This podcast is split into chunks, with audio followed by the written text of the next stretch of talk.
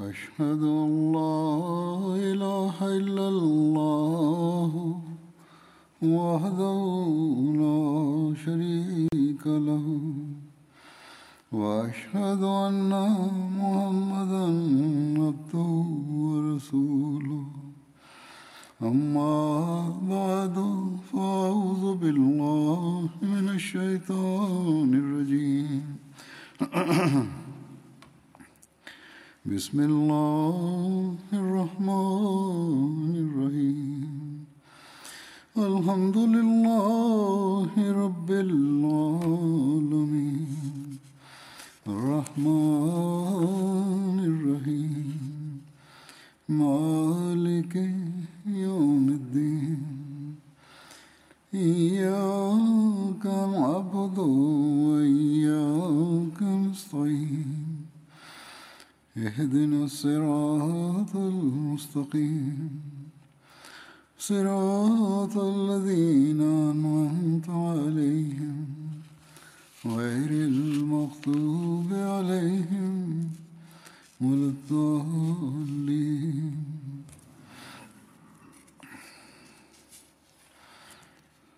Hazrat Abu Bakr Siddique ரதியல்லாஹு அன்ஹு அவர்களுக்கு ஹிலாஃபத்துக்கு பிறகு நேரிட்ட கடினங்களை பற்றிய குறிப்பு கூறப்பட்டு வருகிறது. அவற்றில் முதலாவது கடினமாவது ரசுலே கரீம் ஸல்லல்லாஹு அலஹி வசல்லம் அவர்களது மரணத்தின் கவலையாக இருந்தது. அது எல்லா முஸ்லிமுக்கும் இருந்தது.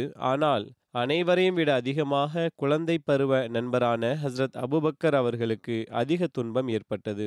அது தவிர அன்னாரது நன்றியுணர்வின் அந்தஸ்து மற்றும் பையத்தின் ஆழத்திற்கு சென்று அதனை அறிந்தவர்களாக அன்னார் இருந்தார்கள். அது வேறு எவருக்கும் இருக்கவில்லை. ஆனால் அச்சமயம் அன்னார் மிகவும் தைரியத்தை வெளிப்படுத்தினார்கள் ஈமானை வெளிப்படுத்தினார்கள். முதல் இக்கட்டான மற்றும் ஆபத்தான சூழ்நிலையாவது ரசுலே கரீம் சல்லல்லாஹூ அலஹி வசல்லம் அவர்களது மரணத்தின் அதிர்ச்சியாக இருந்தது. அதன் காரணத்தினால் அனைத்து சஹாபாக்களும் கவலையின் காரணத்தினால் பித்து பிடித்தவர்கள் போன்றாகி கொண்டிருந்தார்கள். இந்த திடீர் அதிர்ச்சியை எவராலும் தாங்க முடியவில்லை. ரசுலே கரீம் சல்லல்லாஹூ அலஹி வசல்லம் அவர்களது பிரிவை எவரும் கற்பனையும் செய்து பார்க்க முடியவில்லை. ரசூல் சல்லல்லாஹூ அலஹி வசல்லம் அவர்களது வஃபாத்தின் சம்பவம் எந்த அளவுக்கு கடுமையானதாகவும் வேதனை மிகுந்ததாகவும் இருந்ததென்றால் பெரும் பெரும் சஹாபாக்களும் கவலையின் காரணத்தினால் மதி இழந்தவர்களாக ஆகிவிட்டனர். ஹஸ்ரத் உமர் போன்ற தைரியமிக்கவரது அன்பின் நிலையில் அவர்கள் பித்து இன்னும் மோசமாகி இருந்தது. அவர்கள் வாளை ஏந்தியவாறு நின்று கொண்டிருந்தார்கள். மேலும் ஒருவேளை எவரேனும் முஹம்மது சல்லல்லாஹூ அலஹி வசல்லம் அவர்கள் இறந்துவிட்டார்கள் என்று கூறினால் நான் அவரது தலையை உடலில் இருந்து அகற்றி விடுவேன் என்று கூறினார்கள். இது எப்படிப்பட்டதொரு எதிர் நடவடிக்கையாக இருந்தது என்றால் முஸ்லிம்கள் இவ்விஷயத்தை கேட்டு ரசுலே கரீம் சல்லல்லாஹு அலஹி வசல்லம் அவர்கள் உண்மையிலேயே மரணித்து விட்டார்களா இல்லையா என்ற சந்தேகத்தில் மூழ்கிவிட்டார்கள். மேலும் இந்த அதீத நேசம் கொண்ட மக்கள் ரசுலே கரீம் சல்லல்லாஹூ அலஹி வசல்லம் அவர்கள் மீதான நேசத்தில் ஏகத்துவத்தின் அடிப்படை பாடத்தையும் மறந்து ரசுலே கரீம் சல்லல்லாஹூ அலஹி வசல்லம் அவர்கள் ஒருபோதும் மரணிக்க முடியாது. அவ்வாறே அவர்கள் மரணிக்கவும் இல்லை என கூறத் தொடங்கினர். அச்சமயம் ஹசத் அபுபக்கர் அவர்கள் மஸ்ஜிது நபவிக்கு வந்தார்கள். மேலும் அங்கு ஒன்று கூடியிருந்த அனைத்து மக்களையும் நோக்கி மக்களே மன் கான மின்கும் யபுது முஹம்மதன் ஃப இன்ன முஹம்மதன் கதுமாத் வ மன் கான மின்கும் யபுதுல்லாஹ ஃப இன்னல்லாஹ ஹையுன் லா யமூத். எவர் ஒருவர் முஹம்மது ரசூலுல்லா சல்லல்லாஹு அலிஹி வசல்லம் அவர்களை வணங்கி வந்தார்களோ அவர்கள் கேட்டுக்கொள்ளட்டும் முஹம்மது சல்லல்லாஹு அலஹி வசல்லம் அவர்கள் இறந்து விட்டார்கள். மேலும் அல்லாஹு தாலாவின் மீது நேசமிக்கவர்கள் மகிழ்ச்சி அடையட்டும் அல்லாஹு தாலா உயிருடன் இருக்கின்றான். மேலும் ஒருபோதும் மரணிப்பதில்லை. ரசுலே கரீம் சல்லல்லாஹூ அலஹி வசல்லம் அவர்கள் மீது அன்னாருக்கு எந்த அளவுக்கு அளவற்ற மற்றும் ஈடற்ற அன்பு இருந்தது என்றால் அதற்கு ஈடு இணையே இல்லை. ஆயினும் ஏகத்துவத்தின் பாடத்தை அன்னார் வழங்கினார்கள். பிறகு கூறினார்கள் வமா முஹம்மதுன் இல்லா ரசூல் கத் ஹலத் மின் கப்லிஹி ருசுல் அஃப இம்மாத்த அவ் குத்திலன் கலப்தும் அலா ஆகாபிக்கும்? அதாவது முஹம்மது சல்லல்லாஹு அலஹி வசல்லம் அவர்கள் அல்லாஹு தலாவின் ஒரு தூதரே ஆவார்கள். மேலும் அன்னாருக்கு முன்னிருந்த நபிமார்கள் அனைவரும் இறந்து விட்டார்கள். பிறகு அன்னார் ஏன் மரணிக்காமல் இருப்பார்கள்? ஒருவேளை அன்னார் இறந்துவிட்டாலும் அல்லது கொலை செய்யப்பட்டு விட்டாலும் நீங்கள் உங்களது குதிகால்களில் திரும்பி விடுவீர்களா? மேலும் இஸ்லாத்தை விட்டு விடுவீர்களா? இவ்வாறாக ஹசத் அபுபக்கர் அவர்கள் உறுதியான தைரியத்துடனும் ஹிக்மத்துடனும் அச்சமயம் சஹாபாக்களின் கவலையின் அந்த நிலையில் ஆறுதல் வழங்கினார்கள். கவலையில் ஆழ்ந்திருந்த அந்த நேசர்களின் உள்ளத்திற்கு மருந்தானார்கள். மறுபுறம் தள்ளாடிக் கொண்டிருந்த ஏகத்துவத்தின் கோட்டையை நிலைநிறுத்தினார்கள். ஹசரத் வாக்களிக்கப்பட்ட மசீஹ் அலி இஸ்லாம் அவர்களது கூற்றுப்படி அன்னார் கூறுகிறார்கள் பிறகு ரசுலே கரீம் சல்லல்லாஹூ அலஹி வசல்லம் அவர்களது வாழ்க்கை தொடர்பாக சில சஹாபாக்களின் உள்ளத்தில் உருவாகியிருந்த எண்ணங்களை ஒரு பொதுக்கூட்டத்தில் திருக்குரான் வசனத்தின் ஒளியில் அனைத்து சந்தேகங்களையும் போக்கினார்கள். மேலும் அத்துடன் நபிமொழியின் மீது கவனம் செலுத்தாததால் சில உள்ளங்களில் உருவாகியிருந்த தவறான எண்ணங்களையும் அழித்துவிட்டார்கள். இரண்டாவது பெரிய பணி அல்லது அவர்களுக்கு ஏற்பட்டிருந்த காயத்தை எவ்வாறு அன்னார் கட்டுக்குள் கொண்டு வந்தார்கள் அல்லது நிறைவேற்றினார்கள்? இரண்டாவது பெரிய பணி யாதெனில் ஹிலாஃபத்தின் தேர்ந்தெடுப்பின் போது முஸ்லிம் சமுதாயத்தை ஒற்றுமையின் சரடில் ஒன்று கோர்ப்பதாகும். ரசுலே கரீம் சல்லல்லாஹூ அலஹி வசல்லம் அவர்களது மரணத்திற்கு பிறகு உருவாக இருந்த மற்றொரு குழப்பத்தின் சாத்தியக்கூறு யாதெனில் சகீஃபா பனு சாயிதாவின் அன்சார் ஒன்று கூடினார்கள். அங்கு ஆரம்பத்தில் அன்சார் எவ்விதத்திலும் முஹாஜிர்களில் எவரையும் தனது அமீராகவோ அல்லது ஹலீஃபாவாகவோ ஏற்றுக்கொள்ள தயாராக இல்லை. முஹாஜிர்களும் அன்சாரில் எவரையும் ஹலீஃபாவாக ஆக்க தயாராக மாட்டார்கள். மாற்று கருத்துடைய சொற்பொழிவுகளுக்கு மேல் வாள்கள் வரை சென்றடையும் சந்தர்ப்பமும் இருந்தது. அந்த நாசுக்கான சந்தர்ப்பத்தில் ஹசத் அபுபக்க சித்திக் ரதி அல்லாஹு அன்ஹு அவர்களது நாவில் அல்லாஹு தாலா எத்தகைய தாக்கத்தை ஏற்படுத்தினான் என்றால் மறுபுறம் மக்களது உள்ளங்களை அபுபக்கர் அவர்களின்பால் கவனம் செலுத்தச் செய்தது. இதனால் இந்த அனைத்து பிரிவுகளும் வேறுபாடுகளும் ஒரே சமயத்தில் மீண்டும் அன் அன்பு மற்றும் ஒற்றுமையாக மாறிவிட்டது.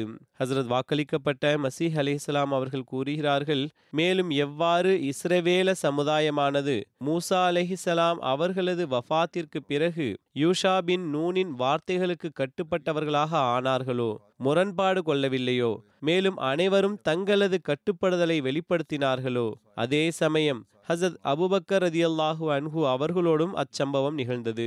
மேலும் அனைவரும் ரசூலுல்லாஹி சல்லல்லாஹு அலஹி வசல்லம் அவர்களது பிரிவினால் கண்ணீர் வடித்தவர்களாக உள்ளத்தால் ஹசரத் அபுபக்கர் ரதியல்லாஹு அன்ஹு அவர்களது ஹிலாஃபத்தை ஏற்றுக்கொண்டார்கள். மூன்றாவது முக்கியமான விஷயம் மேலும் அப்படிப்பட்ட குழப்பத்தை கையாள வேண்டியது மிக முக்கியமானதாகவும் இருந்தது. ஹசத் அபுபக்கர் அவர்கள் அதனை எவ்வாறு கையாண்டார்கள்? உசாமா அவர்களது படையை புறப்படச் செய்தலே அந்த விஷயமாகும். ரசுலே கரீம் சல்லல்லாஹூ அலஹி வசல்லம் அவர்கள் இந்த படையை சிரியாவின் எல்லை பகுதியில் ரோமானியர்களுடன் போரிட ஆயத்தப்படுத்தினார்கள். மோத்தா மற்றும் தபூக் போருக்கு பிறகு ரசுலே கரீம் சல்லல்லாஹூ அலஹி வசல்லம் அவர்களுக்கு இஸ்லாம் மற்றும் கிறிஸ்தவத்தின் மேலோங்கி வரும் வேறுபாடுகள் மற்றும் யூதர்களின் குழப்பத்தின் காரணத்தினால் ரோமானியர்கள் அரேபியா மீது தாக்குதல் தொடுத்துவிடக் கூடாது என்ற உணர்வு தோன்றியது. ஹசரத் ரசுலே கரீம் சல்லல்லாஹூ அலஹி வசல்லம் அவர்கள் மோத்தா போரின் போது ஹசரத் ஜயித் ஹசரத் ஜாஃபர் ஹசரத் அப்துல்லா பின் ரவாஹா ஆகிய மூன்று அமீர்களும் ஒருவர் பின் ஒருவராக ஷஹீதானார்கள். மோத்தா அர்தனுக்கு கிழக்கே அமைந்திருந்த ஒரு பசுமையான பகுதியாகும். இது பற்றி ஹசரத் அனஸ் ரதி அல்லாஹூ அன்ஹு அவர்கள் அறிவிக்கிறார்கள். ஹசரத் ரசுலே கரீம் சல்லல்லாஹூ அலஹி வசல்லம் அவர்கள் ஹசரத் ஜயத் ஹசரத் ஜாஃபர் ஹசரத் அப்துல்லா பின் ரவாஹா ஆகியோரது மரணத்தின் செய்தியை மக்களுக்கு தெரிவித்தார்கள். மக்களுக்கு இத்தகவல் வந்து சேர்வதற்கு முன்பாக அன்னார் அலஹிஸ்லாம் அவர்கள் கூறினார்கள் ஜயிது கொடியை ஏந்தினார் மேலும் அவர் ஷஹீதானார். பிறகு ஜாஃபர் ஏந்தினார் அவரும் ஷஹீதாகிவிட்டார். பிறகு இப்னு ரவாஹா கொடியை ஏந்தினார் அவரும் ஷஹீதாகிவிட்டார். மேலும் அன்னாரது கண்களில் கண்ணீர் வடிந்து கொண்டிருந்தது. அன்னார் கூறுகிறார்கள் இறுதியில் அல்லாஹ்வின் வாள்களுள் ஒரு வாளாகிய அதாவது ஹாலித் பின் வலீத் அவர்கள் கொடியை ஏந்தினார்கள் இறுதியில் அல்லாஹ் அவர்களுக்கு எதிரிகள் மீது வெற்றியை வழங்கினான்.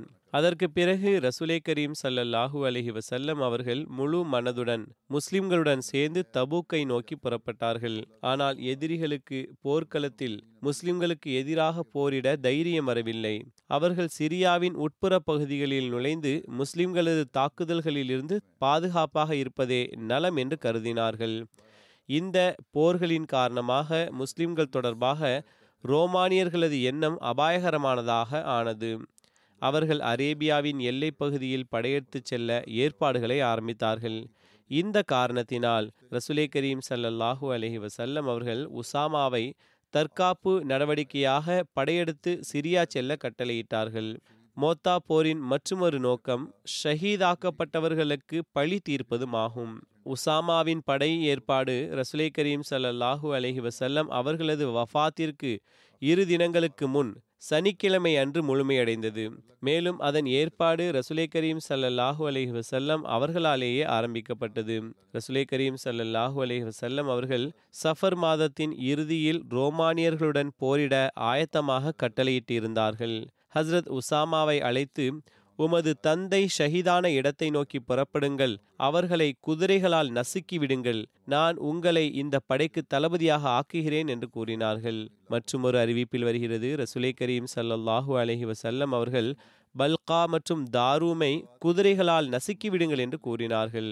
அதாவது அவர்கள் எப்படிப்பட்டவர்கள் என்றால் அவர்கள் போர் செய்ய நாடினார்கள். அவர்களுடன் நன்கு போரிடுங்கள். பல்கா சிரியாவில் அமைந்துள்ள ஒரு பகுதியாகும். அது டமாஸ்கஸ் மற்றும் வாதியுல் குராவுக்கு இடையே அமைந்துள்ளது. தாரூம் எகிப்தின் வழியில் கஸ்ஸாவுக்கு பிறகு அமைந்துள்ள ஒரு இடமாகும். அது குறித்து இவ்வாறு எழுதப்பட்டுள்ளது. எவ்வாறாகிலும் சிரியா தேசத்தை நோக்கி புறப்பட வழிகாட்டியவாறு அன்னார் கூறினார்கள். காலை விடிந்ததும் உபுனாவாசிகள் மீது தாக்குதலை ஆரம்பித்து விடுங்கள். உபுனாவும் சிரியாவின் பல்காவிற்கு அருகிலுள்ள ஒரு இடமாகும்.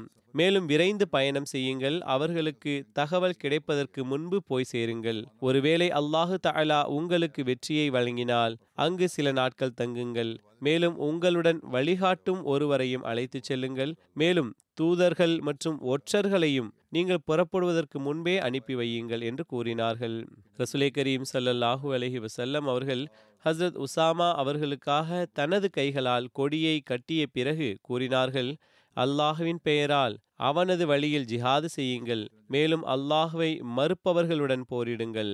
ஹசத் உசாமா அவர்கள் அதனை அதாவது ரசுலை கரீம் ஸல்லல்லாஹு அலஹி வசல்லம் அவர்களது கைகளால் கட்டப்பட்ட கொடியை எடுத்துக்கொண்டு அதனை ஹஸ்ரத் புரைதா பின் ஹசீப் அவர்களிடம் ஒப்படைத்தார்கள். மேலும் ஜுர்ஃப் என்ற இடத்தில் படையை ஒன்று திரட்டினார்கள்.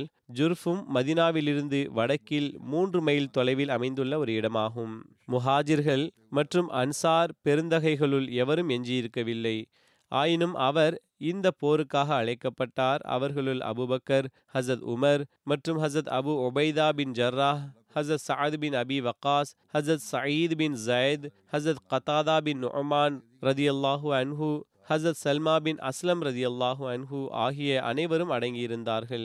சில மக்கள் பேச ஆரம்பித்தார்கள் மேலும் கூறினார்கள் இந்த பையனை ஆரம்பகால முஹாஜிர்களுக்கு அமீராக நியமிக்கப்பட்டிருக்கிறது. இவ்விஷயத்தில் ரசுலை கரீம் ஸல்லல்லாஹு அலைஹி வசல்லம் அவர்கள் கடும் கோபமுற்றார்கள்.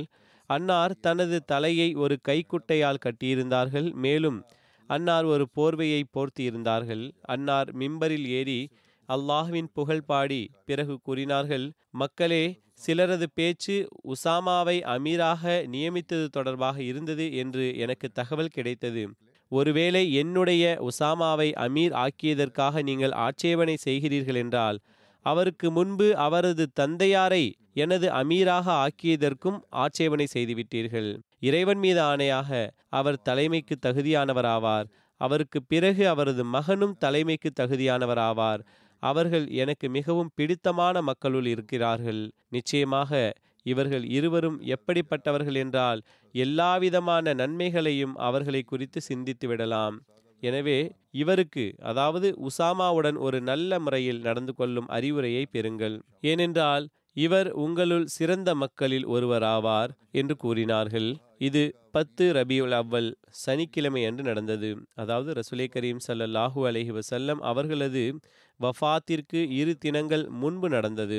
ஹசரத் உசாமா அவர்களுடன் புறப்பட்டு கொண்டிருந்த முஸ்லிம்கள் ரசுலே கரீம் ஸல்லல்லாஹு அலஹி வசல்லம் அவர்களுக்கு பிரியா விடை கொடுத்து ஜுருஃப் என்ற இடத்தில் படையுடன் இணைவதற்காக சென்று விட்டார்கள். ரசுலே கரீம் ஸல்லல்லாஹு அலஹி வசல்லம் அவர்களது நோய் அதிகரித்து விட்டது. ஆனால் அன்னார் உசாமாவின் படையை அனுப்புங்கள் என்று வலியுறுத்தி கூறி வந்தார்கள். ஞாயிற்றுக்கிழமை அன்று ரசுலே கரீம் ஸல்லல்லாஹு அலஹி வசல்லம் அவர்களது வலி மேலும் அதிகமாகிவிட்டது. ஹசரத் உசாமா அவர்கள் படையிலிருந்து திரும்பி வரும்போது ரசுலை கரீம் சல்லாஹூ அலஹி வசல்லம் அவர்கள் நினைவிழந்தவர்களாக இருந்தார்கள். அந்நாளில் மக்கள் அன்னாருக்கு மருந்து ஊட்டினார்கள். ஹசரத் உசாமா அவர்கள் தலை குனிந்து ரசூலுல்லாஹி சல்லல்லாஹூ அலஹி வசல்லம் அவர்களுக்கு முத்தமிட்டார்கள். அன்னாரால் பேச இயலவில்லை. ஆனால் ரசுலை கரீம் சல்லல்லாஹூ அலஹி வசல்லம் அவர்கள் தனது இரண்டு கைகளையும் வானத்தை நோக்கி உயர்த்தி ஹசரத் உசாமா அவர்களது தலையில் வைத்தார்கள். ஹசரத் உசாமா அவர்கள் அன்னார் எனக்காக துவா செய்கிறார்கள் என்று நான் புரிந்து கொண்டேன் என்று கூறுகிறார்கள். ஹசத் உசாமா அவர்கள் படையை நோக்கி திரும்பி வந்தார்கள். ஹசத் உசாமா திங்கட்கிழமை அன்று மீண்டும் ரசுலை கரீம் சல்லல்லாஹூ அலஹி வசல்லம் அவர்களிடம் வந்தார்கள். அப்போது அன்னார் தேறி இருந்தார்கள். அன்னார் உசாமாவிடம் அல்லாஹு தாலாவின் அருளால் புறப்படுங்கள் என்று கூறினார்கள். ஹசத் உசாமா அவர்கள் ரசுலே கரீம் சல்லல்லாஹூ அலஹி வசல்லம் அவர்களிடமிருந்து விடை பெற்று தனது படையை நோக்கி புறப்பட்டார்கள். மக்களிடம் புறப்பட கட்டளையிட்டார்கள். அன்னார் புறப்பட எண்ணம் கொண்ட அந்த தருணம் அன்னாரது தாயார் ஹசரத் உம்மே ஐமன் அவர்களிடமிருந்து ஒரு மனிதர் ரசுலை கரீம் சல்லல்லாஹூ அலஹி வசல்லம் அவர்களது இறுதி நேரம் நெருங்கிவிட்டதாக தெரிகிறது என்ற தூது செய்தி வந்தது. எனவே ஹசத் உசாமா அவர்கள் ரசுலே கரீம் சல்லல்லாஹூ அலஹி வசல்லம் அவர்களிடம் வந்தார்கள்.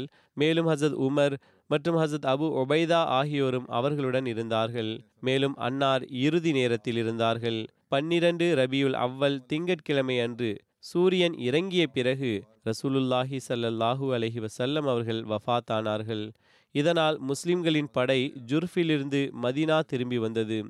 மேலும் ஹசத் புரைதா பின் ஹசீப் அவர்கள் ஹசத் ஒசாமா அவர்களது கொடியை கொண்டு வந்தார்கள். மேலும் ரசுலே கரீம் சல்லாஹூ அலஹி வசல்லம் அவர்களது வீட்டின் வாசலில் ஊன்றினார்கள். ஒரு அறிவிப்பின் அடிப்படையில் ஹசத் உசாமா அவர்களது படை ஜி ஹஷ்பில் இருந்தது. மேலும் ரசுலே கரீம் சல்லல்லாஹூ அலஹி வசல்லம் அவர்களது வஃபாத் நிகழ்ந்துவிட்டது. ஜி ஹஷ்பும் மதினாவிலிருந்து சிரியா செல்லும் வழியில் உள்ள ஒரு பள்ளத்தாக்கின் பெயராகும். இறுதியில் ஹசத் அபுபக்கர் அவர்களிடம் பையத் செய்துவிட்டதும் ஹசத் அபுபக்கர் அவர்கள் ஹசத் புரைதா பின் ஹசீப் அவர்களிடம் கொடியை எடுத்துக்கொண்டு உசாமா அவர்களின் வீட்டுக்கு எடுத்துச் செல்லுங்கள். அவர் தனது நோக்கத்திற்காக புறப்படட்டும் என்று கட்டளையிட்டார்கள். ஹசரத் புரைதா கொடியை படையின் முதல் இடத்திற்கு கொண்டு வந்தார்கள். அந்த படையின் எண்ணிக்கை மூவாயிரமாக கூறப்படுகிறது. மற்றொரு அறிவிப்பின் அடிப்படையில் ஹசரத் உசாமா பின் ஜயத் ரதி அல்லாஹு அன்ஹு அவர்கள் எழுநூறு வீரர்களுடன் சிரியா அனுப்பி வைக்கப்பட்டார்கள் என்றும் வருகிறது. ஒரு அறிவிப்பில் இவ்வாறு வருகிறது ரசுலை கரீம் சல்லல்லாஹூ அலஹி வசல்லம் அவர்களது வஃபாத்திற்கு பிறகு இரண்டாவது நாளன்று ஹசத் அபுபக்கர் அவர்கள் ஒசாமாவின் திட்டம் முழுமைப்படுத்தப்படும். ஒசாமாவின் படையை விட்டும் எவரும் மதினாவில் இருக்கக்கூடாது. ஆனால் அவர்கள் அனைவரும் ஜுர்ஃபில் அவர்களது படையுடன் இணைய வேண்டும் என்று அறிவித்தார்கள். ரசுலை கரீம் சல்லாஹூ அலி வசல்லம் அவர்களது வஃபாத்திற்கு பிறகு அனைத்து அரேபியர்களிடத்திலும் அவர்கள் சாதாரணமானவர்களோ அல்லது குறிப்பானவர்களோ ஏறக்குறைய எல்லா கோத்திரத்திலும் இர்த்திதாதின் அதாவது மார்க்கத்தின் ரத்தின் குழப்பம் பரவிவிட்டிருந்தது. அவர்களிடம் நயவஞ்சகத்தன்மை வெளிப்பட்டது. மேலும் அச்சமயம் யூதர்கள் மற்றும் கிறிஸ்தவர்கள் தங்களது கழுத்துக்களை உயர்த்தி உயர்த்தி பார்க்க ஆரம்பித்தார்கள். ரசுலை கரீம் சல்லல்லாஹூ அலஹி வசல்லம் அவர்களது மற்றும் முஸ்லிம்களது குறைந்த எண்ணிக்கை மேலும் எதிரிகளின் பெரும்பான்மையின் காரணத்தால் அவர்களது நிலை மழை பெய்யும் இரவில் ஆடுகளைப் போன்று இருந்தது. அதாவது முற்றிலும் உதவியற்றவர்களாக இருந்தார்கள். இதனால் மக்கள் அபுபக்கர் அவர்களிடம் இம்மக்கள் உசாமாவின் படையை முஸ்லிம்களின் படையாக கருதுகிறார்கள். மேலும் தாங்கள் காண்பது போன்று அரேபியர்கள் உங்களுக்கு கட்டுப்படவில்லை. மேலும் முஸ்லிம்களின் இந்த ஜமாஅத்தை உங்களிடமிருந்து பிரித்து வைப்பது உகந்ததல்ல. அதாவது உசாமாவின் படையை அனுப்புவது உகந்ததல்ல. அதற்கு ஹசத் அபுபக்கர் அவர்கள் கூறினார்கள் எனது உயிர் எவனது கைகளில் உள்ளதோ அவன் மீது ஆணையாக என்னை மிருகங்கள் கிழித்து தின்பதாக நான் நம்பினாலும் நான் உசாமாவின் படை குறித்து ரசுலே கரீம் சல்லல்லாஹூ அலஹி வசல்லம் அவர்கள் செயல்படுத்திய தீர்மானத்தை நிச்சயம் செயல்படுத்துவேன் என்று கூறினார்கள். மற்றொரு அறிவிப்பில் வருகிறது ஹசரத் அபுபக்கர் அவர்கள் எவ்வித இணையும் இல்லாத அந்த வணக்கத்திற்குரியவன் மீது ஆணையாக ஒருவேளை ரசூலுல்லாஹி சல்லல்லாஹு அலஹி வசல்லம் அவர்களது தூய துணைவியார்களது கால்களை நாய்கள் இழுத்துச் சென்றாலும் நான் ரசுலே கரீம் சல்லல்லாஹூ அலஹி வசல்லம் அவர்கள் அனுப்பியதை திரும்ப அழைக்க மாட்டேன். மேலும் ரசுலே கரீம் சல்லல்லாஹூ அலஹி வசல்லம் அவர்கள் கட்டிய அந்த கொடியை நான் அவிழ்க்க மாட்டேன் என்று கூறினார்கள். ஹசத் முஸ்லிஹிம் ரதி அல்லாஹூ அன்ஹு அவர்கள் இது பற்றி கூறுகிறார்கள். ரசுலே கரீம் சல்லல்லாஹூ அலஹி வசல்லம் அவர்கள் மரணித்த போது அரேபியா முழுவதும் முர்த்ததாகிவிட்டது. ஹசத் உமர் மற்றும் ஹசத் அலி போன்ற தைரியமிக்க மனிதர்களும் இந்த குழப்பத்தை கண்டு கலக்கமடைந்தார்கள். ரசுலே கரீம் சல்லல்லாஹூ அலஹி வசல்லம் அவர்கள் தனது வஃத்திற்கு முன்னதாக ரோமானிய பகுதியில் தாக்குதல் தொடுக்க ஒரு படையை ஆயத்தம் செய்தார்கள். மேலும் ஹசத் உசாமா அவர்களை அதன் அதிகாரியாக நியமித்தார்கள். இந்த படை புறப்படுவதற்கு முன் ரசுலே கரீம் சல்லல்லாஹூ அலஹி வசல்லம் அவர்கள் வஃத் ஆகிவிட்டார்கள் மேலும் அன்னாரது வஃத்தினால் அரேபியா முர்த்ததானது.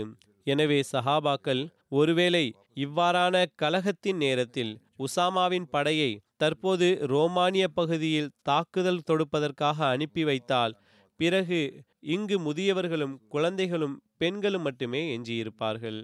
மேலும் மதினாவின் பாதுகாப்பிற்கு எவ்வித ஏற்பாடும் இருக்காது என்று எண்ணினர். எனவே அவர்களுள் பெரும் சஹாபாக்களின் ஒரு கூட்டம் ஹசத் அபுபக்கர் அவர்களிடம் சென்று அவர்கள் இந்த படையை கலகம் முடிவடையும் வரை தடுத்து வைக்க வேண்டும் என்று விண்ணப்பிப்பதற்காக ஆலோசனை கூறினார்கள்.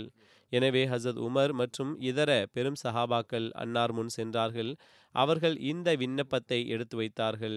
ஹசத் அபுபக்கர் அவர்கள் இந்த விஷயத்தை கேட்டதும் மிகவும் கோபமுற்று அந்த கூட்டத்தில் நீங்கள் ரசூலுல்லாஹி சல்லல்லாஹூ அலஹி வசல்லம் அவர்களது வஃத்திற்கு பிறகு அன்னாரின் முதல் பணியான ரசூலை கரீம் சல்லல்லாஹூ அலைவு செல்லம் அவர்கள் புறப்பட கட்டளையிட்ட படையை தடுக்க வேண்டும் என்று நாடுகிறீர்களா?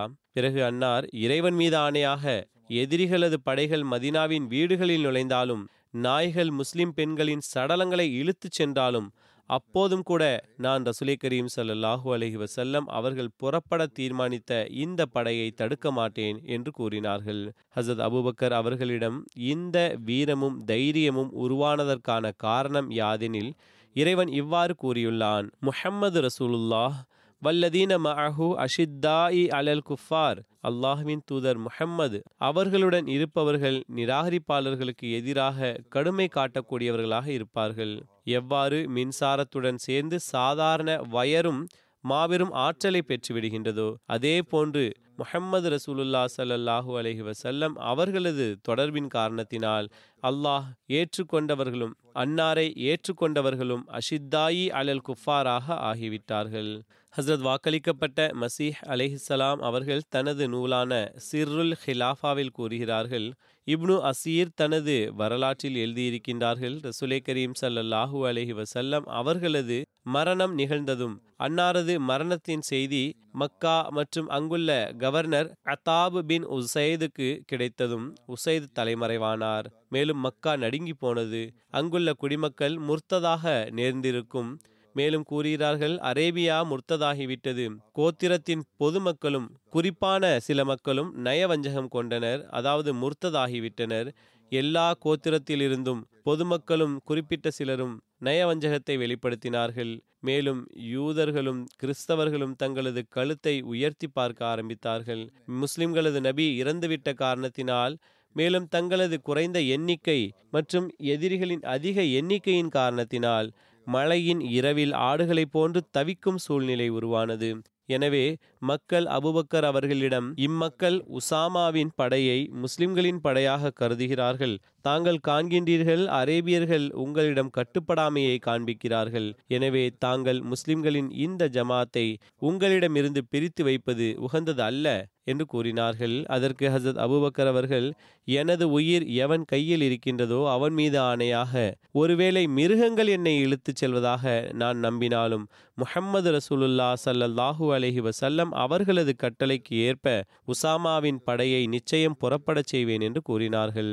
ரசுலை கரீம் சல்லல்லாஹூ அலஹி வசல்லம் அவர்கள் எடுத்த முடிவை ஒருபோதும் என்னால் புறக்கணிக்க முடியாது என்று கூறினார்கள். அன்னார் ரசூல்லாஹி சல்லாஹூ அலஹி வசல்லம் அவர்களது கட்டளையை அதன் உரிமைக்கு ஏற்ப நிலைநிறுத்தினார்கள். அதனை செயல்படுத்தினார்கள். மேலும் ஹசரத் உசாமா அவர்களது படையில் இணைந்திருந்த சஹாபாக்களை மீண்டும் படையில் இணையுமாறு கட்டளையிட்டார்கள். உசாமாவின் படையில் ரசூலுல்லாஹி சல்லல்லாஹூ அலஹி வசல்லம் அவர்களது வழிகாட்டலின்படி இணைந்திருந்த ஒவ்வொருவரும் ஒருபோதும் பின்வாங்கக்கூடாது. மேலும் அவர்கள் பின்வாங்குவதற்கு அனுமதியும் வழங்க மாட்டேன் என்று கூறினார்கள். அவர் நடந்து செல்ல நேரிட்டாலும் நிச்சயம் அவர் செல்வார் என்று கூறியதும் ஒருவர் கூட பின்வாங்கவில்லை. எவ்வாறாகிலும் இறுதியில் படை மீண்டும் ஒருமுறை ஆயத்தமாகிவிட்டது. சில சஹாபாக்கள் இக்கட்டான சூழ்நிலையை கருத்தில் கொண்டவாறு மீண்டும் தற்போதைக்கு இந்த படையை தடுத்துவிடலாமே என்று ஆலோசனை கூறினார்கள். ஒரு அறிவிப்பின் அடிப்படையில் ஹசத் உசாமா அவர்கள் ஹசத் உமர் அவர்களிடம் தாங்கள் ஹசத் அபுபக்கர் அவர்களிடம் சென்று படையை புறப்படச் செய்யும் கட்டளையை தடுத்துவிடுங்கள். அப்போதுதான் நாம் எதிராக போரிட முடியும்.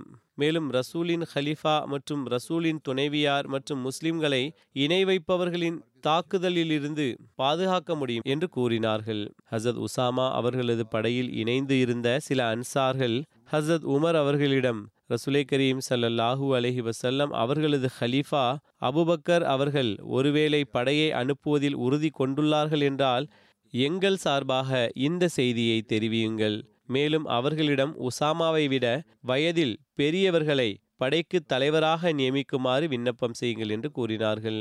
ஹசத் உமர் அவர்கள் ஒசாமா ஹசத் உமர் அவர்கள் உசாமா அவர்களது கூற்றுக்கிணங்க ஹசத் அபுபக்கர் அவர்களிடம் சென்று ஹசத் உசாமா கூறியவற்றை எடுத்துரைத்தார்கள்.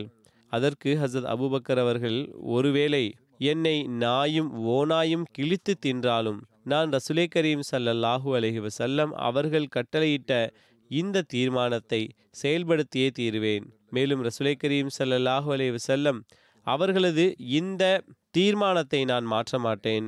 மேலும் இப்பகுதியில் என்னை என்றி வேறு எவரும் எஞ்சியிருக்காவிட்டாலும் இந்த தீர்மானத்தை செயல்படுத்தியே தீருவேன் என்று கூறினார்கள்.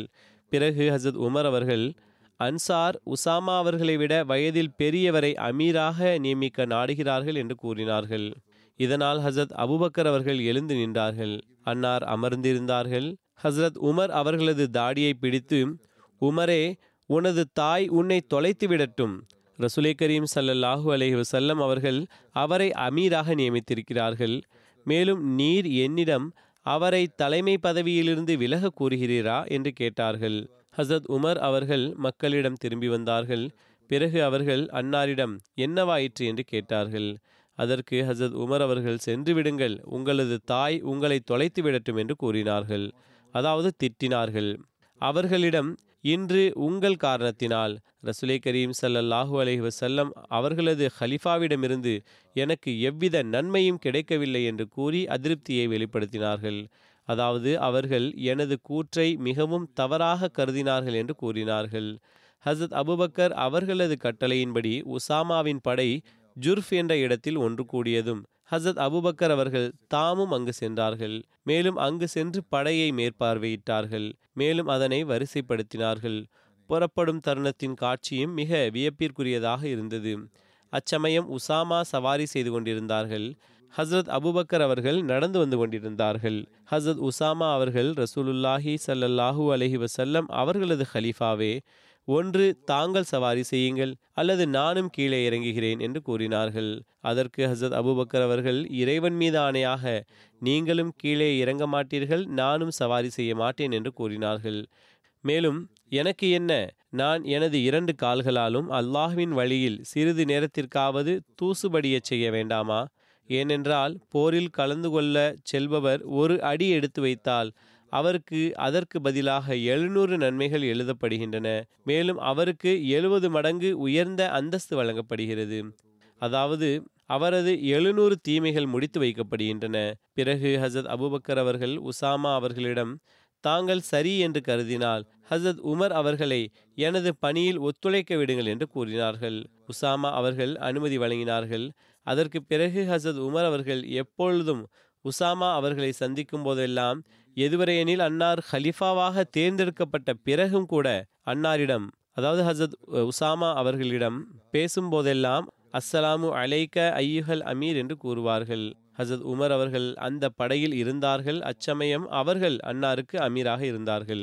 எனவே ஹசத் உமர் அவர்கள் அமீரே அஸ்ஸலாமு அலைக்கும் என்று கூறி வந்தார்கள். ஹசத் உசாமா அவர்கள் கஃபரல்லாஹு லக யா அமீர் அல் மோமினேன் என்று பதிலளிப்பார்கள். மூமின்களின் தலைவரே அல்லாஹ் தங்களுடன் பாவ மன்னிப்புடன் நடந்து கொள்வானாக என்று இதற்கு பொருள். இது குறித்து மேலும் குறிப்பு உள்ளது. இறுதியில் படையிடம் ஹசத் அபுபக்க சித்தீக் ரதியல்லாஹு அன்ஹு அவர்கள் சொற்பொழிவாற்றியவாறு கூறினார்கள் நான் உங்களுக்கு பத்து விஷயங்களின்பால் அறிவுறுத்துகிறேன். நீங்கள் துரோகம் செய்யாதீர்கள் போர்ச்செல்வங்களை திருடாதீர்கள் உடன்படிக்கையை மீறாதீர்கள் ஒச்சம் செய்யாதீர்கள். அதாவது ஒருவரது மூக்கு காது ஆகியவற்றை வெட்டிவிடுதல் கண்களை தோண்டி விடுதல் முகத்தை சீர்குலைத்தல் ஆகியவை. மேலும் சிறிய குழந்தைகளை கொல்லாதீர்கள் மேலும் வயோதிகர்களையும் பெண்களையும் பேரித்த மரங்களையும் வெட்டாதீர்கள் மேலும் அவற்றை எரிக்காதீர்கள் மேலும் எந்த பழம் தரும் மரங்களையும் வெட்டாதீர்கள். நீங்கள் எந்த ஆடு மாடுகளையும் உங்கள் உணவுக்காகவே அன்றி ஒட்டகங்களையும் அறுக்காதீர்கள். நீங்கள் தங்களை தாங்களே தேவாலயங்களுக்கு அர்ப்பணித்து இருக்கின்ற சில மக்களை கடப்பீர்கள். அவர்களை நீங்கள் அவர்களது நிலையிலேயே விட்டுவிடுங்கள். அதாவது அனைத்து பாதிரிமார்களையும் ஒன்றும் கூறாதீர்கள். கிறிஸ்தவ பாதிரியார்கள் துறவிகள் ஆகியோர். மேலும் மக்களிடம் செல்லும்போது அல்லாஹ்வின் பெயர் கூறி உண்ணுங்கள். இது ஹராம் என்று கூறி அவர்கள் உணவு சமர்ப்பிக்கும் போது உண்ணாமல் இருந்து விடாதீர்கள். பிஸ்மில்லாஹ் ஓதிவிட்டு சாப்பிடுங்கள். மேலும் உங்களிடத்தில் தங்களது தலைமுடியை நடுப்பகுதியில் சுத்தம் செய்து நாலாபிரமும் கட்டியிருப்பதை போன்று முடி வைத்திருப்பவர்கள் சந்தித்தால் வாளால் அவர்களை கவனியுங்கள். இந்த மக்கள் மற்றும் இது பற்றி பல்வேறு அறிவிப்புகள் கிடைக்கின்றன. இவ்வாறு வருகிறது கிறிஸ்தவர்களின் ஒரு கூட்டம். அவர்கள் பாதிரியார்கள் அல்ல ஆனால் மார்க்க தலைவர்களாக இருக்கின்ற மக்கள். மேலும் அவர்கள் முஸ்லிம்களுக்கு எதிராக போருக்காக தூண்டிவிடுபவர்களாக இருந்தார்கள். போரில் பங்கு பெறவும் செய்தார்கள். அன்னார் தேவாலயங்களில் இருக்கின்ற பாதிரியார்களை ஒன்றும் செய்யாமல் அவர்களுடன் சண்டையிடாமல் இருக்குமாறு கூறினார்கள். ஆனால் இவ்வாறான மக்கள் மற்றும் அவர்களுடன் செல்கின்ற மக்களுடன் நிச்சயம் சண்டையிடுமாறு கூறினார்கள். ஏனென்றால் அம்மக்கள் போரிடுபவர்களாகவும் இருக்கின்றார்கள் போருக்கு தூண்டுபவர்களாகவும் இருக்கிறார்கள். கூறினார்கள் அல்லாஹ்வின் பெயரால் புறப்படுங்கள். அல்லாஹ் உங்களை எல்லாவித காயங்கள் மற்றும் எல்லாவித நோய்கள் மற்றும் பிளேகில் இருந்து பாதுகாப்பானாக. பிறகு ஹசத் அபுபக்கர் அவர்கள் ஹசத் உசாமா அவர்களிடம் கூறினார்கள் ரசுலே கரீம் சல்லல்லாஹூ அலஹி வசல்லம் அவர்கள் உங்களிடம் செய்ய சொல்லி கட்டளையிட்ட அனைத்தையும் செய்யுங்கள். ரசுலே கரீம் சல்லல்லாஹூ அலஹி வசல்லம் அவர்களது கட்டளையை நிறைவேற்றுவதில் எவ்வித அலட்சியமும் இருக்கக்கூடாது. அதற்கு பிறகு ஹசரத் அபுபக்கர் அவர்கள் ஹசரத் உமர் அவர்களுடன் மதினா சென்றார்கள். அபுபக்கர் அவர்கள் உசாமா பின் ஜயத் அவர்களது படையை ரபியுல் அவ்வல் பதினொன்று ஹிஜ்ரியின் இறுதியில் புறப்படச் செய்தார்கள். மற்றுமொரு அறிவிப்பின் அடிப்படையில் அவர்களை ரபியுல் சானியின் முதல் நாள் ஹிஜ்ரி பதினொன்றாம் ஆண்டு புறப்படச் செய்தார்கள். ஹசத் உசாமா அவர்கள் இருபது இரவுகள் பயணம் செய்தவாறு உபுனாவை அடைந்து அவர்கள் மீது தாக்குதல் தொடுத்தார்கள்.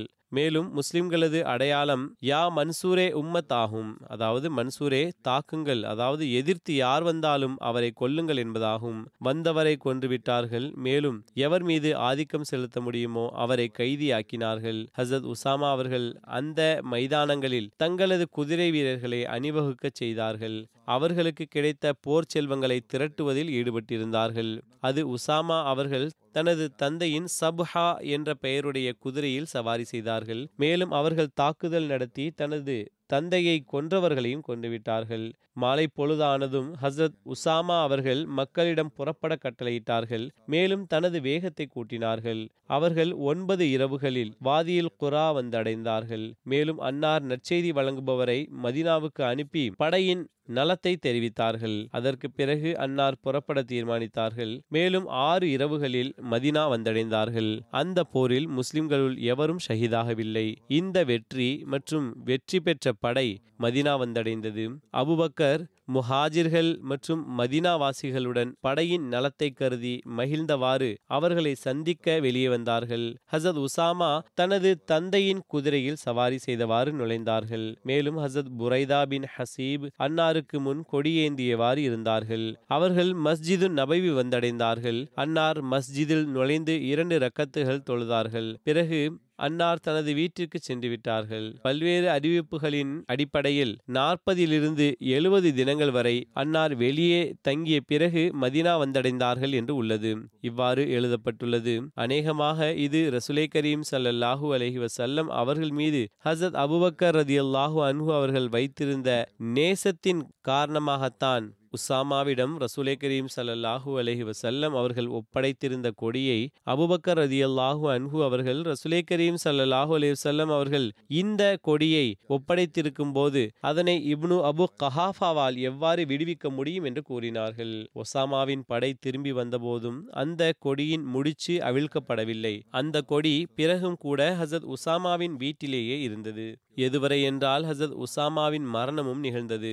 உசாமாவின் படையின் தாக்கங்களை பற்றி எழுதப்பட்டுள்ளது. இந்த படையினால் மிகவும் முக்கிய மற்றும் நெடுநாள் பலன் தரும் தாக்கங்கள் வெளிப்பட்டன. முதலாவது ஆரம்பத்தில் மிகவும் வலியுறுத்தி உசாமாவின் படையை இப்போது அனுப்ப வேண்டாம் என்று சூழ்நிலை எதிர்பார்ப்பதாக கூறிய மக்கள் ஹலிஃபாவின் முடிவு உரிய நேரத்தில் எவ்வளவு பலன் தரக்கூடியதாக இருந்தது என்பதை அறிந்து கொள்வார்கள். மேலும் ஹஸ்ரத் அபுபக்கர் அவர்கள் மிகுந்த தொலைநோக்கு பார்வையுடையவரும் ஆழமான சிந்தனை கொண்டவரும் ஆவார்கள் என்பதை அவர்கள் புரிந்து கொண்டார்கள். இரண்டாவது இந்த படை புறப்படுவதற்கு முன்பு அரேபிய கோத்திரங்களில் முஸ்லிம்கள் மீதான கம்பீரம் ஏற்பட்டுவிட்டது. மேலும் அவர்கள் ஒருவேளை முஸ்லிம்களிடத்தில் ஆற்றல் இல்லை என்றால் படையை அனுப்பியிருக்க மாட்டார்கள் என்று சிந்தித்தார்கள். இது அவர்களிடத்தில் பெரும் திகிலை ஏற்படுத்தியது. மூன்றாவது விஷயம் அரேபிய எல்லைப் பகுதியில் வட்டமிட்டு கொண்டிருந்த அந்நிய ஆற்றல்கள் குறிப்பாக ரோமானியர்களுக்கு முஸ்லிம்கள் மீது ஒரு திகில் உணர்வு ஏற்பட்டுவிட்டது. ரோமானியர்கள் இது எப்படிப்பட்ட மக்கள்? இவர்கள் ஒருபுறம் தங்களது தூதரை பறிகொடுத்து விட்டார்கள் மறுபுறம் இவர்கள் நமது நாட்டின் மீது தாக்குதல் தொடுத்திருக்கிறார்கள் என்று கூறினார்கள். பிரசித்தி பெற்ற இங்கிலாந்தைச் சேர்ந்த வரலாற்றாசிரியர் சர் தாமஸ் வாக்கர் உசாமாவின் படையை பற்றி எழுதுகிறார் அதன் மொழியாக்கம் இவ்வாறாகும். முஹம்மது சல்லல்லாஹூ அலஹி வசல்லம் அவர்களது வஃத்திற்கு பிறகு அபுபக்கர் அவர்கள் உசாமாவின் படையை அனுப்பினார்கள். அதனை சிரியாவுக்கு அனுப்ப ரசூல் சல்லல்லாஹூ அலஹி வசல்லம் அவர்கள் உறுதி கொண்டிருந்தார்கள். அரேபியாவின் இக்கட்டான சூழ்நிலையை கருத்தில் கொண்ட ஒரு சில முஸ்லிம்கள் அதற்கு விரோதம் தெரிவித்தார்கள்.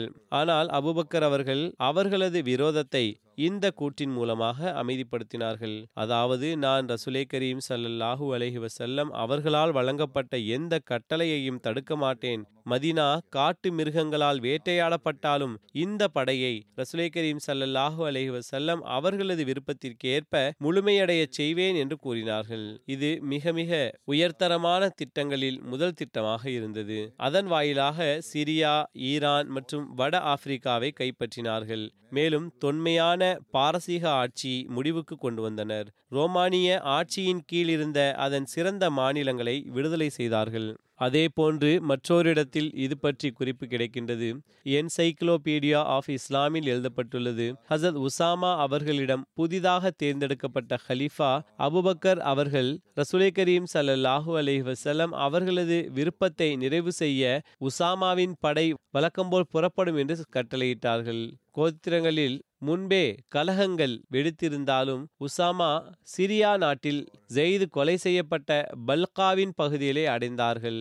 உசாமா அவர்கள் உபுனா பகுதியில் தாக்குதல் தொடுத்துவிட்டு அந்த வெற்றியினால் முர்த்ததின் செய்திகளால் மிகவும் கவலையோடு இருந்த மதினாவாசிகள் மிகவும் மகிழ்ச்சி அடைந்தார்கள் எனவே இந்த திட்டமானது ஒரு சாதாரண திட்டத்தை விட அதிகமாக மிக முக்கியமான அந்தஸ்தை பெற்றுள்ளது.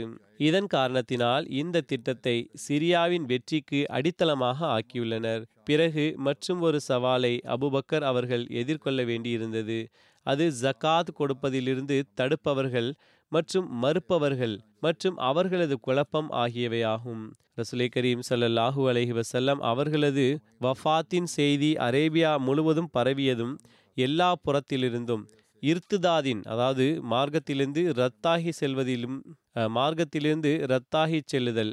இந்த இர்த்துதாதின் ரசுலே கரீம் சல்லல்லாஹூ அலஹி வசல்லம் அவர்களது செய்தி அரேபியா முழுவதும் பரவியதும் எல்லா புறத்திலும் இர்த்துதாத் மற்றும் கலகத்தின் நெருப்பு பற்றி எரிந்தது. அல்லாமா இப்னு இஸ்ஹாக் கூறுகிறார்கள் ரசுலே கரீம் சல்லல்லாஹூ அலஹி வசல்லம் அவர்களது மரணத்தின் போது ஒட்டுமொத்த அரேபியர்களும் விலகிச் சென்று விட்டார்கள். இரண்டு மஸ்ஜிதையுடையவர்களைத் தவிர அதாவது மக்கா மற்றும் மதினாவைச் சேர்ந்தவர்கள். ரசுலே கரீம் சல்லல்லாஹூ அலி வசல்லம் அவர்களது வஃத்திற்கு பிறகு மக்காவாசிகள் இர்த்துதாதிலிருந்து பாதுகாப்பாக இருந்தார்கள். அதன் விளக்கம் இவ்வாறு கிடைக்கின்றது. சுஹேல் பின் அம்ர் அவர்கள் மக்கா வெற்றியின் போது இஸ்லாத்தை ஏற்றுக்கொண்டார்கள். அவர் பத்ரு போரில் காஃபிராக இருந்த நிலையில் முஸ்லிம்களது கைதியாக ஆனார். அவர்கள் தனது உதடுகளில் அடையாளமிட்டு வைத்திருந்தார்கள். ஹசத் உமர் அவர்கள் ரசுலே கரீம் ஸல்லல்லாஹு அலைஹி வஸல்லம் அவர்களிடம் யா ரசூலல்லா அடையாளமிட்டு வைத்துள்ள இவரது முன்பற்கள் இரண்டை கலற்றி விடுங்கள். இவர் ரசூலுல்லா சல்லாஹூ அலி வசல்லம் அவர்களுக்கு எதிராக பேசுவதற்கு ஒருபோதும் எழுந்து நிற்க முடியாது என்று கூறினார்கள். ரசுலை கரீம் சல்லாஹூ அலி வஸல்லம் அவர்கள் உமரே அவரை விட்டுவிடுங்கள். நீங்கள் அவரை புகழும் அந்தஸ்தில் அவர் நிற்கும் நேரம் அருகில் உள்ளது என்று கூறினார்கள். ஹசத் உமர் அவர்கள் அவருக்கு தண்டனையை பெற்றுத்தர நாடினார்கள். ரசுலே கரீம் சல்லாஹூ அலைஹி செல்லம் அவர்கள் இல்லை என் ஒன்றும் கூறாதீர். ஒரு சந்தர்ப்பம் வரும். அப்போது இவர் நீங்கள் புகழும் அளவுக்கு விஷயங்களை எடுத்துரைப்பார் என்று கூறினார்கள். எவ்வாறாகிலும் அவர் கூறுகிறார் அந்த அந்தஸ்து ரசுலே கரீம் ஸல்லல்லாஹு அலைஹி செல்லம் அவர்களின் வஃபாத்தின் போது மக்காவாசிகள் நடுக்கமுற்ற அந்த சமயத்தில் வந்தது. குரேஷியர்கள் அரேபியர்களை முர்த்ததாக ஆகுவதை காண்கிறார்கள். மேலும் ஹசரத் இத்தாபின் உசைது அம்பி ரசுலே கரீம் சல்லாஹூ அலைஹி செல்லம் அவர்கள் சார்பாக மக்காவாசிகளுக்கு அமீராக நியமிக்கப்பட்டிருந்தார்கள். அவர்கள் தலைமறைவானார்கள். அச்சமயம் ஹசரத் சுஹைல் பின் அம்ர் அவர்கள் உரையாற்றியவாறு எழுந்து நின்றார்கள். மேலும் கூறினார்கள் குரேஷியர்களின் கூட்டமே இறுதியில் இஸ்லாத்தை ஏற்றுக்கொண்டு முதலில் முர்த்ததாக ஆனவராக ஆகிவிட வேண்டாம். இறைவன் மீது ஆணையாக இந்த மார்க்கம் எவ்வாறு சூரியன் மற்றும் சந்திரன் உதிப்பதிலிருந்து மறைவது வரை பரவுகிறதோ அதே போன்று பரவும். இவ்வாறு அவர்கள் அதாவது சுஹேல் அவர்கள் ஒரு நீண்ட உரையை நிகழ்த்தினார்கள். எனவே அந்த உரையானது மக்கா வாசிகளின் உள்ளத்தில் தாக்கத்தை ஏற்படுத்தியது. என எனவே அவர்கள் நின்றுவிட்டார்கள். ஹசத் இதாப் ரதி அல்லாஹு அன்ஹு அவர்களும் அழைக்கப்பட்டார்கள். தலைமறைவான இதாபின் உசைத் மற்றும் குரேஷியர்கள் இஸ்லாத்தில் நிலைத்திருந்தார்கள். முர்த்ததான மக்கள் பல்வேறு வகைப்பட்டவர்களாக இருந்தார்கள். அது பற்றிய குறிப்பை எடுத்துரைத்தவாறு அபுபக்கர் அவர்களின் வரலாற்றை எழுதியவர் எழுதுகிறார். முர்த்ததானவர்களுடைய பல்வேறு வடிவங்கள் இருந்தன. சில மக்கள் முற்றிலும் இஸ்லாத்தை விட்டுவிட்டு சிலை வணக்கத்தை மேற்கொண்டு விட்டார்கள். சில மக்கள் நபித்துவவாதம் புரிந்தார்கள். சில மக்கள் இஸ்லாத்தை ஏற்றுக்கொண்டிருந்தார்கள். தொழுகையையும் நிலைநாட்டினார்கள். ஆனால் ஜக்காத்து கொடுப்பதில் இருந்து தவிர்ந்திருந்தார்கள். சில மக்கள் ரசுலை கரீம் சல்லல்லாஹு அலைஹி செல்லம் அவர்களது வஃபாத்தினால் மகிழ்ச்சி அடைந்தார்கள். மேலும் அறியாமை காலத்தின் பழக்க வழக்கங்கள் மற்றும் செயல்பாடுகளில் மூழ்கிவிட்டார்கள். சில மக்கள் வியப்பினால் விட்டு சென்ற மக்களாகினர். யாருக்கு வெற்றி கிடைக்கின்றது என்ற எதிர்பார்ப்பில் அவர்கள் இருந்தார்கள். இவ்வனைத்து வடிவங்களின் விளக்கத்தையும் வரலாற்றாசிரியர்கள் எழுதியுள்ளார்கள். இமாம் ஹத்தாபி கூறுகிறார்கள் முர்த்ததுகள் இரு வகைப்பட்டனர் பொதுமக்கள் மார்க்கத்திலிருந்து தெரியாதவர்களாக சமுதாயத்தை விட்டுவிட்டவர்களாக இருந்தார்கள். மேலும் அவர்கள் நிராகரிப்பின் பக்கம் திரும்பியவர்களாக இருந்தார்கள். அப்பிரிவின் இரு கூட்டங்கள் இருந்தன. ஒரு கூட்டம் முசைலமா கதாப் மற்றும் அஸ்வது அன்சி ஆகியோர் மீது ஈமான் கொண்டனர். அவர்களது நுபுவத்தை உண்மைப்படுத்தினார்கள். மேலும் ரசுலே கரீம் சல்லல்லாஹூ அலைஹி வசல்லம் அவர்களது நுபுவத்தை மறுத்தார்கள். இஸ்லாமிய மார்க்கத்தில் முர்த்ததாகினர். இஸ்லாத்தின் கட்டளைகளை மறுத்தார்கள். தொழுகை மற்றும் ஜக்காத் போன்ற விஷயங்களை விட்டுவிட்டு அறியாமையின் மார்க்கத்தின் பக்கம் திரும்பி விட்டார்கள் மற்றொரு கூட்டத்தில் இருந்த மக்கள் தொழுகை மற்றும் ஜக்காத்துக்கு இடையில் வேறுபாடு கொண்டிருந்தார்கள்.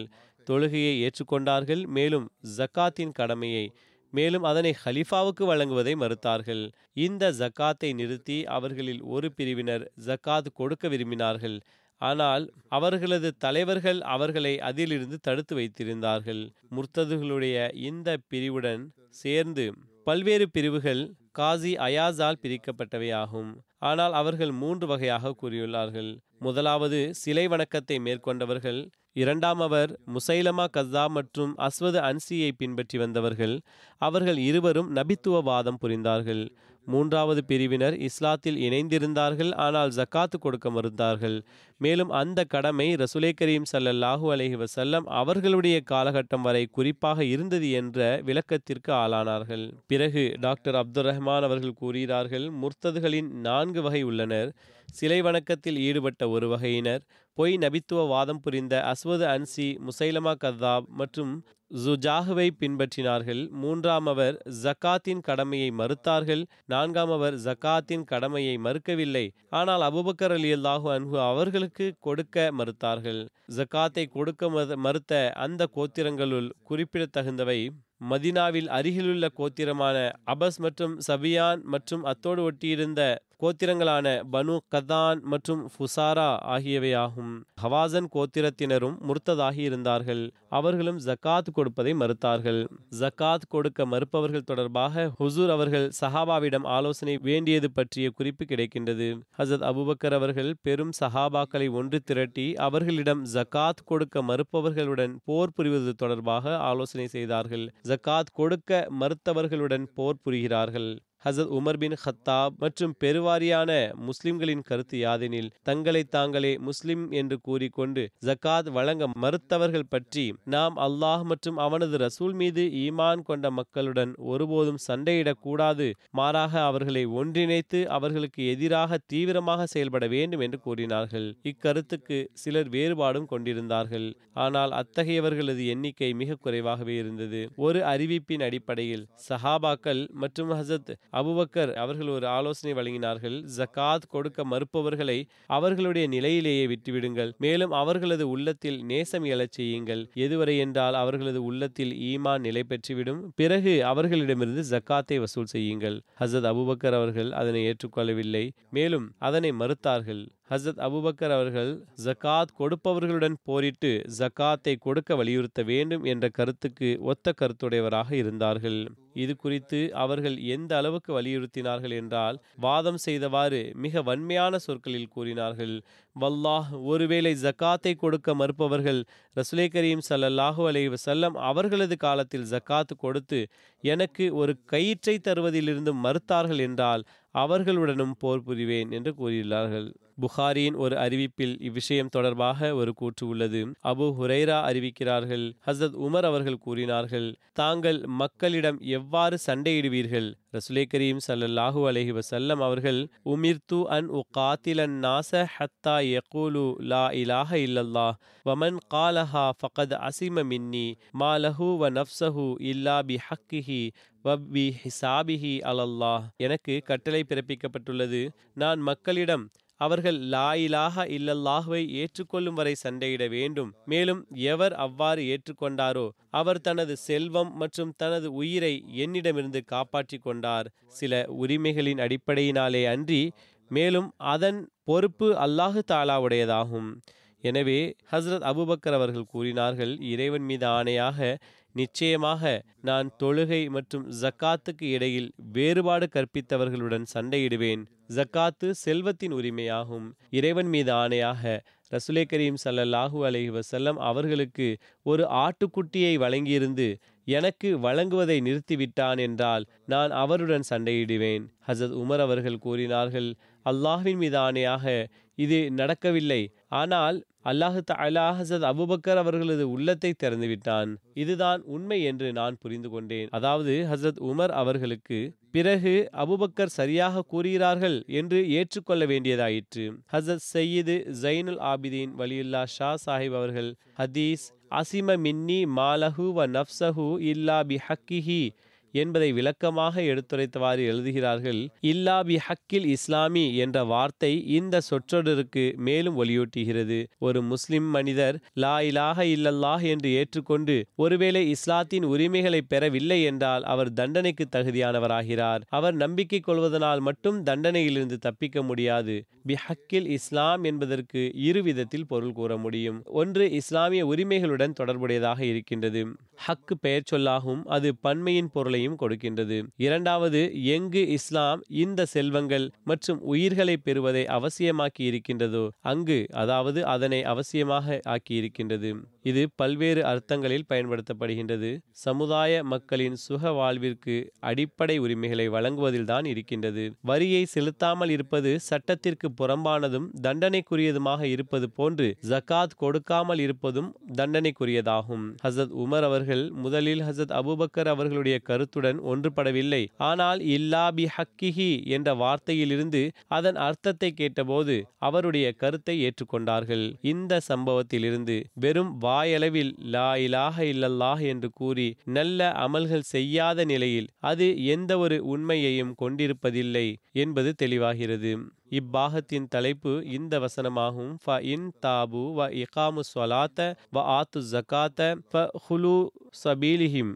இந்நிலையில் மேற்கூறப்பட்ட வசனத்தின் கருத்தை எடுத்துரைத்தவாறு அல்லாஹ் கூறுகின்றான் ப இன் தாபு வ இக்காமு சொலாத்த வ ஆத்து ஜகாத்த ப இஹ்வானுக்கும் ஃபித்தீன் அதாவது ஒருவேளை தௌபா செய்து தொழுது ஜகாத்து கொடுத்துவிட்டால் அவர் உமது சகோதரர் ஆவார் அவரிடமிருந்து முகம் திருப்பாதீர்கள்.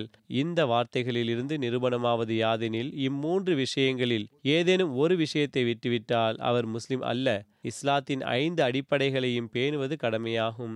ரசுலே கரீம் சல்லல்லாஹு அலஹி வசல்லம் அவர்களும் இல்லா பி ஹக்கிஹி என்று கூறி இறை வழியில் செலவு செய்தலை பலவீனமானவர்களுடைய உரிமையாக கூறியுள்ளார்கள். அதாவது ஆற்றல் படைத்த மக்கள் மீது கடமை யாதெனில் இஸ்லாத்தின் கட்டளைகளை பேண வேண்டும். பொருளாதார கடமைகள் அவர்கள் மீது உள்ளது என்றால் அதனை செலுத்த வேண்டும். இந்நிலையில் அவர்களது உரிமைகளும் பாதுகாப்பாக இருக்கும். இல்லாபி ஹக்கிஹி என்ற வார்த்தையில் இருந்து அபுபக்கர் அவர்களது விளக்கம் ஆ ஆழமான பரந்த பார்வையை பறைசாற்றுகிறது. ஹசத் அபுபக்கர் அவர்களை பொறுத்தவரையில் ஜக்காத் கொடுக்காமல் இருப்பது கலகமாகும். மேலும் ஜக்காத்து கொடுக்காதவர் இஸ்லாமிய சமூகத்தின் உறுப்பினர் அல்ல. மேலும் அவரது இந்த கட்டுப்படாமையின் காரணத்தினால் அவருடன் போர் புரிவது அவசியமாகிறது. சந்தேகமின்றி இஸ்லாம் லா இக்ராஹஃபித்தீன் மார்க்கத்தில் எந்த பலவந்தமும் இல்லை என்று வழிகாட்டி மார்க்க விஷயத்தில் சுதந்திரத்தை வழங்கியிருக்கின்றது. ஆனால் எவரொருவர் வெளிப்படையாக இஸ்லாத்தை வாதித்துவிட்டு இஸ்லாமிய சமூகத்தில் இணைந்து அதன் உரிமைகளில் இருந்து முழுவதுமாக பலன் பெறுகின்றார். ஆனால் இஸ்லாமிய சமூகத்தின் உறுப்பினராக இருப்பவர் மீது இஸ்லாம் வரையறுத்திருக்கின்ற கடமைகள் மற்றும் அவசியங்களை அவன் செலுத்தவில்லை என்றால் அப்படிப்பட்ட மனிதன் ஒன்றுபட்ட பாதுகாப்பு மற்றும் அடைக்கலத்தின் உரிமையை கொண்டிருப்பதில்லை. உலகில் எந்த ஒரு அரசாங்கமும் சட்டத்தை மதிக்காத கலகம் செய்கின்றவரை தாங்கிக் கொள்ளாது. இஸ்லாமிய அமைப்பின் ஜக்காத் மற்றும் சதக்காக்களின் தொடர்பில் உண்மையில் சமுதாயத்தோடு தொடர்பு இருக்கின்றது. தனிநபரோடு அல்ல. அதனுடைய தாக்கங்களும் விளைவுகளும் சமூகத்துடன் தொடர்பு கொண்டிருக்கிறது. தனி மனிதரோடு அல்ல. ஒரு அறிவிப்பின் அடிப்படையில் அச்சந்தர்ப்பத்தில் ஹசத் உமர் அவர்கள் ரசூலுல்லாஹி சல்லல்லாஹூ அலஹி வசல்லம் அவர்களது ஹலிஃபாவே மக்களுடன் அன்போடும் மென்மையுடனும் நடந்து கொள்ளுங்கள் என்று கூறினார்கள். அதற்கு ஹசத் அபுபக்கர் அவர்கள் ஹசத் உமர் அவர்களிடம் அறியாமை காலத்தில் நீங்கள் பெரும் வீரமிக்கவராக இருந்தீர்கள். இஸ்லாத்தில் தற்போது இந்த அளவுக்கு கோழைத்தனத்தை காட்டுகிறீர்கள் என்று கூறினார்கள். ஆகவே ஜக்காத்தை கொடுக்க மறுத்தவர்களுக்கு எதிராக போரும். அதன் என்ன தாக்கங்கள் நம்மவர்களிடையேயும் மாற்றார்களிடையேயும் வெளிப்பட்டது என்பது தொடர்பாக இன்ஷால்லா இனிவரும் நாட்களில் கூறுவேன். இன்று நான் மீண்டும் உலகின் இன்றைய சூழ்நிலை தொடர்பாக கூற விரும்புகிறேன். துவா செய்யுங்கள். அல்லாஹு தாலா இருபுறமும் அரசாங்கத்துக்கு அறிவை தருவானாக புரிதலை தருவானாக மனித குலத்தை கொலை செய்வதிலிருந்து மக்கள் விடுபடுபவர்களாக அத்துடன் இந்த போரில் முஸ்லிம்களாகிய நாமும் பாடம் பெற்றுக்கொள்ள வேண்டும். எவ்வாறு இம்மக்கள் ஒன்றாகி விட்டார்கள் என்று. ஆனால் முஸ்லிம்கள் ஒரே கலிமாவை படித்திருந்தும் கூட ஒருபோதும் ஒன்று கூடுவதில்லை. ஒரு நாட்டை அழித்தார்கள் ஈராக்கை அழித்தார்கள் ஏமனில் அழிவு ஏற்படுகிறது பிறரால் நடத்துகிறார்கள் தானும் செய்கிறார்கள். ஒன்றுபடுவதற்கு பதிலாக குறைந்தபட்சம் ஒற்றுமையின் பாடத்தையாவது இந்த மக்களிடமிருந்து முஸ்லிம்கள் கற்றுக்கொள்ள வேண்டும். அல்லாஹு தாலா முஸ்லிம் சமுதாயத்தின் மீதும் கருணை புரிவானாக. முஸ்லிம்கள் மீதும் கருணை புரிவானாக. அவர்கள் இந்த நோக்கத்திற்காகவே அல்லாஹு தாலா இக்காலகட்டத்தில் அனுப்பிய காலத்தின் இமாமை ஏற்றுக்கொள்ளும் போதுதான் இது நிகழும். அல்லாஹு தாலா அறிவையும் புரிதலையும் வழங்குவானாக. தங்களுடைய நிலைமையை சீர் செய்வதோடு உலகத்திற்கும் துவா செய்ய வேண்டும். தங்களது முயற்சிகள் மற்றும் காரணிகளை பயன்படுத்தி உலகை போரிலிருந்து தடுப்பவர்களாக ஆக்க வேண்டும். அந்த போரில் ஈடுபடுபவர்களாக கூடாது. தொழுகைக்கு பிறகு ஒரு ஜனாசா காய்வையும் தொலைவைப்பேன் அது சையீதா கைசர் ஜஃபர் ஹாஷிமி சாஹிபாவுடையதாகும். லாகூரை சார்ந்த ஜஃபர் இக்பால் ஹாஷிமி சாஹிப் அவர்களது மனைவி ஆவார்கள். கடந்த நாட்களில் வஃத்தானார்கள். இன்னால் இல்லாஹி வ இன்னா இலஹி ராஜிவூன். அன்னார் ஹசத் வாக்களிக்கப்பட்ட மசி அலி இஸ்லாம் அவர்களது சஹாபி ஹசத் சையது முகமது அலி புகாரி சாஹிப் அவர்களது மகன் வழி பேத்தி ஆவார்கள். சையது நசீர் அகமது புகாரி சாஹிபுடைய வீட்டில் பிறந்தார்கள். திருமணத்திற்கு பிறகு இவர்கள் பல்வேறு இடங்களில் வசித்தார்கள். ஆயிரத்தி தொள்ளாயிரத்தி அறுபத்தி ஒன்னாம் ஆண்டு அவர்களது திருமணம் நிகழ்ந்தது. அதற்கு பிறகு ஆயிரத்தி தொள்ளாயிரத்தி எண்பத்தி ஒன்னாம் ஆண்டில் அல்லாமா இக்பால் டவுன் லாகூருக்கு ஷிஃப்ட் ஆகிவிட்டார்கள் அங்கு லஜ்னாவின் தொண்டாற்றும் நல்வாய்ப்பு கிடைத்தது. தலைவியாகவும் செயலராகவும் தொண்டாற்றியுள்ளார்கள். நோன்பு மற்றும் தொழுகையை பேணி வந்தார்கள். துவா செய்யக்கூடிய மனித நேயமிக்க விருந்து உபசரிக்கக்கூடிய பொறுமையான நன்றி செலுத்தக்கூடிய மிகவும் நல்ல உள தூய்மை கொண்ட பெண்ணாவார். ஹிலாஃபத்துடன் அளவற்ற நேசமும் கட்டுப்படுதலின் தொடர்பும் இருந்தது. பொருள் தியாகங்களில் முந்திச் சென்று பங்கு பெறுவார்கள். சந்தாவை வருட ஆரம்பத்திலேயே செலுத்தி விடுவார்கள் அல்லாஹ்வின் அருளால் வசியத் செய்தவராவார். பின்விட்டு சென்றவர்களில் கணவனைத் தவிர ஐந்து மகன்களும் ஒரு மகளும் உள்ளார்கள். ஒரு மகன் மஹமூத் இக்பால் ஹாஷிமி சாஹிப் இறைவழியில் சிறை சென்றவர் ஆவார்கள் இன்றைய நாட்களில் லாகூரின் கேம்ப் ஜெயிலில் உள்ளார்கள். அவர்களுக்கு ஜெயிலில் இருந்து வெளிவர அனுமதி வழங்கவில்லை. ஆனால் நிர்வாகம் இவ்வாறு மென்மையாக நடந்து கொண்டது தாயின் ஜனாசாவை ஜெயிலுக்கு கொண்டு சென்று அவர்களது தாயாரை இறுதியாக பார்க்கச் செய்தார்கள். அஹ்மதிகளுக்கு எதிராக இஸ்லாமிய சட்டங்களை பயன்படுத்துவதன் குற்றச்சாட்டில் எந்த அளவுக்கு பெரிய தண்டனைகள் வழங்கப்படுகிறது என்றால் ஜனாசா தொழுவதற்கும் கூட ஜெயிலில் இருந்து வெளிவர முடியவில்லை. இத்தனைக்கும் பெரிய பெரிய கொலையாளிகளுக்கு வெளியே வர அனுமதி கிடைத்து விடுகிறது எவ்வாறாகிலும் அல்லாஹு தாலா இந்த நாட்டின் ஆட்சிகளின் மீது கருணை புரிவானாக. முஹம்மது இக்பால் சாஹிப் மற்றும் அவர்களது மூன்று நண்பர்களுக்கு எதிராக ஜூன் ரெண்டாயிரத்தி பத்தொன்பதாம் ஆண்டு வழக்கு தொடரப்பட்டது. அதற்கு ஜாமீன் கிடைத்துவிட்டது. ஆனால் பிறகு ஆகஸ்ட் ரெண்டாயிரத்தி இருபத்தி ஒன்றாம் ஆண்டு ஜாமீன் ரத்து செய்யப்பட்டு விட்டது நீதிமன்றம் மீண்டும் கைது செய்துவிட்டது. நீதிமன்றத்திலேயே கைது செய்துவிட்டது. அல்லாஹாலா அவர்களுக்கும் விடுதலை ஆவதற்கான வழிவகையை செய்வானாக. மர்ஹூமாவின் ஒரு பேரன் இருக்கின்றார் ஹாஷிம் இக்பால் ஹாஷ்மி. இவர் யூகேவில் முரப்பி சில்சிலாவாக இருக்கின்றார். அல்லாஹு தாலா அவர்களுக்கும் தங்களது தாதியின் நன்மைகளை செய்து வர நல் வாய்ப்பை வழங்குவானாக. அவர்களது சந்ததிகளுக்கும் செய்வதற்கான வாய்ப்பை வழங்குவானாக. அன்னாருடன் பாவ மன்னிப்புடன் நடந்து கொள்வானாக.